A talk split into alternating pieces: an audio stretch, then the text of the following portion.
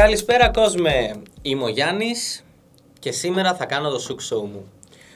Είμαι 20 χρονών, ζω και σπουδάζω στη Θεσσαλονίκη, σπουδάζω μηχανολόγος μηχανικός στο Απιθύτα τα τελευταία δύο χρόνια, τώρα μπαίνω στο τρίτο.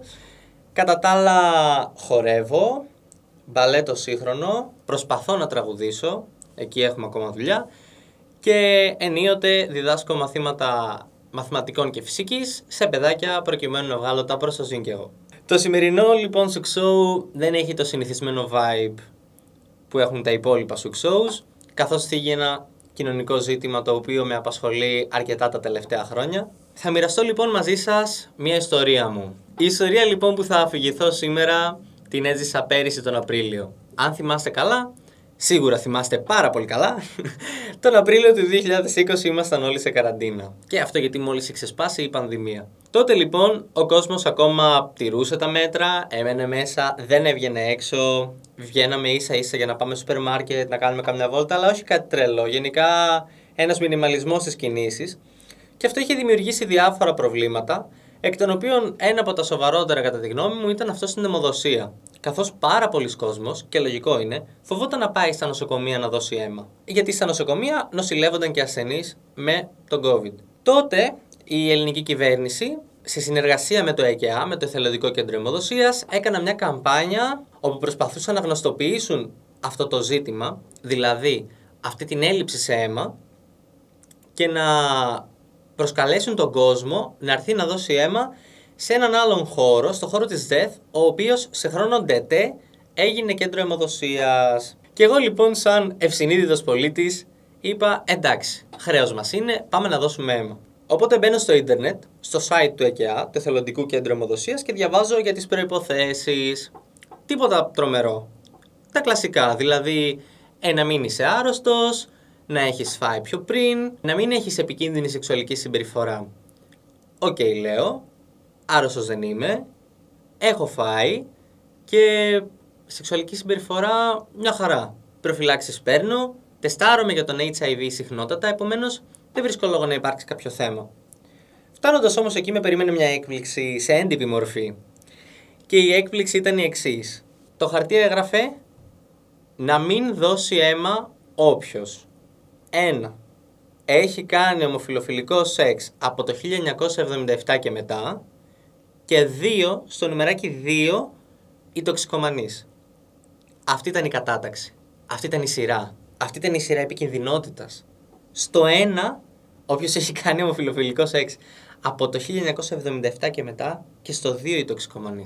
Μου κόπηκαν τα πόδια όταν το είδα αυτό το πράγμα. Δεν πίστευα που ζω. Δεν πίστευα πραγματικά το γεγονός ότι δεν μπορούσα να δώσω αίμα για αυτόν τον λόγο. Αν και εκ των υστέρων Έμαθα ότι δεν μπορούσα να δώσω αίμα και για άλλους λόγους. Καρδιάς, άκυρους όμως. Μην μπορώντα να καταλάβω τι συμβαίνει, πήγαινα στο νοσοκόμα και της λέω: Τι φάση, δεν μπορώ να δώσω αίμα γι' αυτό. Και μου λέει: Τι να κάνουμε. Και με στέλνει σπίτι μου. Δηλαδή πήγα μέχρι εκεί, σηκώθηκα από το σπίτι μου εν καιρό πανδημίας, με όλη την καλή διάθεση να πάω να δώσω αίμα και έφαγα άκυρο λόγω της σεξουαλικότητάς μου. Περιτώ να πω ότι αυτή δεν ήταν μια χαρούμενη εμπειρία. Γύρισα σπίτι με πάρα πολλά νεύρα. Πάρα πολλά νεύρα. Δεν πίστευα το γεγονός ότι ζω σε μια χώρα που διακρίνει έτσι τους ανθρώπους σε ένα τέτοιο ζήτημα, σε ένα ζήτημα ζωής και θανάτου πραγματικά. Και σε μια ώρα ανάγκης, σε μια ώρα όπου διαφήμιζαν ότι και η κάθε σταγόνα αίματος μετράει, η δική μου δεν μετρούσε. Και αυτό ήταν σοκαριστικό και ακόμα είναι. Επομένως λέω Επίσης, σαν ευσυνείδητος πολίτης, λέω ότι με το να κάθομαι να γκρινιάζω απλά δεν κερδίζω κάτι. Έπρεπε να δράσω. Με ό,τι μέσα είχα λοιπόν, παίρνω τηλέφωνο το εθελοντικό κέντρο αιμοδοσίας. Απαντάει το τηλέφωνο ένας κύριος, ο οποίος φερόταν ως υπεύθυνος εκεί του μέρους, και του εξηγώ το πρόβλημά μου. Το οποίο ήταν δυσκελές, για να είμαι ειλικρινής. Το ένα πρόβλημα είναι το προφανές, ότι γιατί και πώς εσύ κρίνεις ανίκανους τους ομοφυλόφιλους να δώσουν αίμα και ένα δεύτερο ζήτημα ήταν γιατί δεν το έχετε αναρτημένο στο ίντερνετ αυτό το πράγμα; Γιατί έπρεπε εγώ να σηκωθώ από το σπίτι μου, να πάω στο εθελοντικό κέντρο αιμοδοσίας και εκεί, μπροστά σε όλους, να νιώσω άσχημα κατά αυτόν τον τρόπο.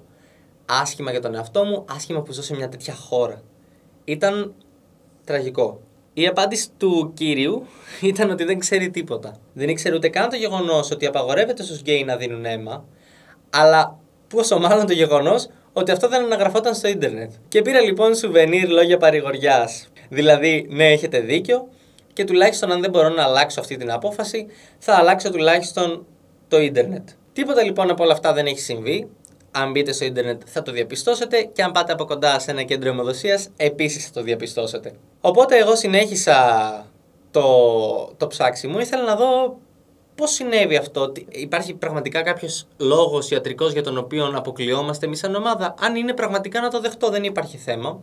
Διάβασα κάποια στατιστικά του τύπου ότι 70% των φορέων HIV είναι ομοφυλόφιλοι. OK, okay, λέω, σεβαστό ποσοστό για μειονότητα του πληθυσμού.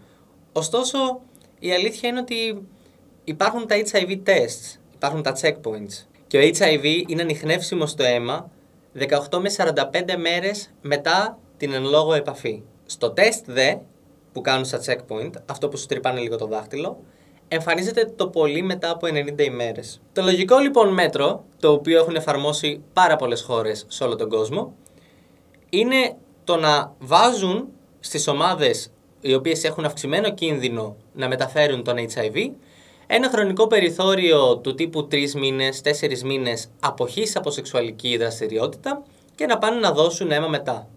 Ώστε, αν έχει κολλήσει κάτι το άτομο, να φανεί στο αίμα και να το κυρώσουν απλά. Αυτό στην Ελλάδα δεν συμβαίνει. Μάλιστα σε χώρες όπως η Ρωσία, που δεν φημίζεται για το, ε, για το σεβασμό που δείχνει στα γκέι άτομα, δεν υπάρχει κανένας απολύτως περιορισμός για να πας να δώσεις αίμα. Κανένας. Γιατί ακόμα και αν δεν αναγνωρίζουν ότι κοινωνικά αυτό το πράγμα είναι τραγικό, αναγνωρίζουν την ανάγκη της χώρας για αίμα. Όταν λοιπόν μου κάνεις εξαρτία και μου λες ότι κάθε σταγόνα μετράει, δεν μπορείς έτσι με ελαφρά την καρδία να έρθεις και να μου λες ότι η δικιά μου δεν μετράει. Κάτι πάει λάθος εκεί. Το έψαξα λοιπόν κι άλλο γιατί έρευνα έτσι μόνος μου δεν μπορώ να κάνω, δεν είμαι ειδικός, αν και θεωρώ ότι ως ένα σημείο τα γεγονότα μιλούν από μόνα τους. Έψαξα λοιπόν. Και αυτά που βρήκα είναι ότι πραγματικά αυτό το πράγμα είναι ένα κοινωνικό φαινόμενο. Τρεις γιατροί, εκ των οποίων η μία αιματολόγος με παλήθευσαν ότι αυτό το μέτρο είναι κοινωνικό φαινόμενο και δεν έχει ιατρική αξία. Δεν έχει κάποια ιατρική βάση.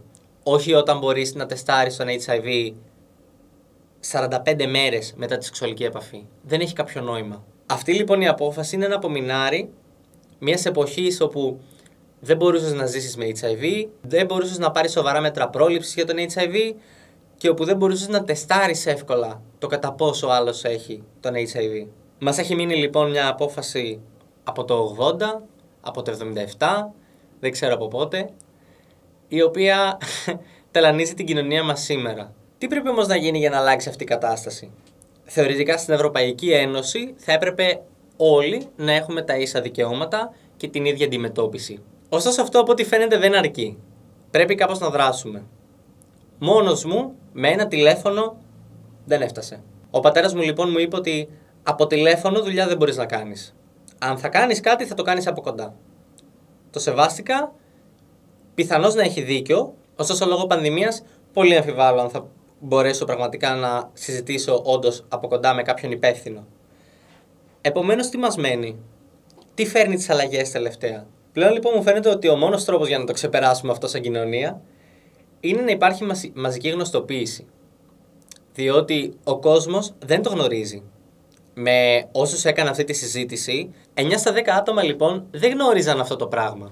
Δεν γνώριζαν ότι δεν μπορείς να γίνεις αιμοδότης άμα είσαι γκέι ότι δεν μπορείς να γίνεις αιμοδότης άμα έχεις κάνει ομοφυλοφιλικό σεξ από το 1977 και μετά. Λες και το πρωκτικό σεξ είναι προνόμιο μόνο των γκέι. Οι straight, ου, λυπούνται. Καθόλου δεν το σιχαίνονται. Εν τέλει καταλαβαίνω ότι ο μόνος τρόπος να υπάρξει αλλαγή στο ζήτημα είναι πραγματικά η μαζική γνωστοποίηση. Πλέον αυτό δείχνει να γίνεται πιο συχνά από ποτέ. Με ιστορίε όπως το Me Too, με ιστορίε όπως το Black Lives Matter. Μόνο έτσι πραγματικά πλέον, αν θα αλλάξουν τα πράγματα αν πραγματικά ο κόσμος ενημερωθεί για ένα πρόβλημα υπαρκτό και σοβαρό και αρχίζει να αντιδρά μαζικά έτσι ώστε και ο κόσμος της λήψης των αποφάσεων, οι πολιτικοί, να δράσουν προς αυτή την κατεύθυνση. Σας καλώ λοιπόν σε ένα επόμενο MeToo ή οτιδήποτε τέτοιο. Απλά θέλω να πω να τονίσω ότι δεν είμαι εμπειρογνώμονας. Είμαι ένα άτομο που απλά μοιράζεται το βίωμά του και την άποψή του. Είμαι όμως ελπιδοφόρος. Είμαι οραματιστής. Θέλω να πιστεύω. Και είμαι πολύ αισιόδοξος για το μέλλον σε πάρα πολλά πράγματα. Και ένα από αυτά θεωρώ ότι είναι και η ημοδοσία των ομοφυλόφιλων στην Ελλάδα. Πιστεύω ότι με μια μαζική δράση όπως το MeToo ή όπως το Black Lives Matter ή κάτι οτιδήποτε τέτοιο θα υπάρξει μια αλλαγή, θα υπάρξει γνωστοποίηση και στους πολίτες και από αυτούς μετά στους πολιτικούς και στον κόσμο ο οποίος νομοθετεί, ίσως και στον ιατρικό σύλλογο, για να πω την αλήθεια δεν είμαι σίγουρος ποια είναι η διαδικασία για να αλλάξει αυτό το πράγμα, αλλά είμαι αισιόδοξος.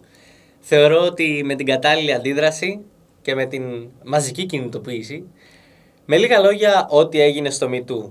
Αν γίνει κάτι αντίστοιχο, θεωρώ ότι έχουμε ελπίδες σε αυτό το απίστευτο πράγμα να αλλάξει. Έχουμε ελπίδες αυτό το τραγικό πράγμα να αλλάξει, αυτή η τραγική κατάσταση. Μαζί λοιπόν με την προσπάθεια του να μην χρειάζεται να αλλάξουμε χώρα για να παντρευτούμε, θα θέλαμε και να μην χρειάζεται να αλλάξουμε χώρα για να δώσουμε αίμα.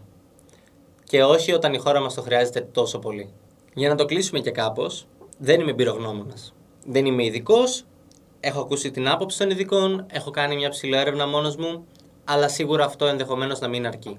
Αλλά είναι ενδεικτικό το ότι άλλες χώρες ακολουθούν άλλες πολιτικές. Επομένως μπορεί να υπάρξει αλλαγή.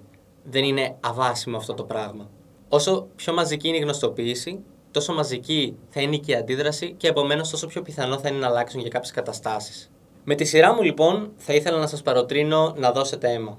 Δώστε για μένα, δώστε για όλους εκεί έξω που δεν μπορούν να δώσουν και δώστε, αν όχι σήμερα, αύριο. Δώστε σύντομα. Μην το αναβάλλετε. Η ανάγκη είναι σήμερα, η ανάγκη είναι τώρα. Δώσε αίμα, γίνε θελοντής αιμοδότη και άμα θες, απλά θα ήθελα να υποστηρίξεις και το λογικό δικαίωμά μου να είμαι και εγώ σε θέση να δώσω αίμα, έστω υπό κάποιους συγκεκριμένους περιορισμούς. Η φάση του Σουξόου σήμερα ήταν λίγο TED Talk, αλλά δεν μας πειράζει, μας αρέσουν αυτά. Καλό είναι να μιλάμε και για κοινωνικά μηνύματα, να θέτουμε διάφορα ζητήματα και να τα απαντάμε. Αυτά από μένα. Πολλά φιλιά. Να είστε γεροί, να είστε δυνατοί, να κάνετε σεξ μόνο με προφύλαξη, να τεστάρεστε συχνότατα, να δίνετε αίμα και να υποστηρίζετε και το δικό μου δικαίωμα να δώσω αίμα. Πολλά φιλιά, τα λέμε στο κέντρο αιμοδοσίας.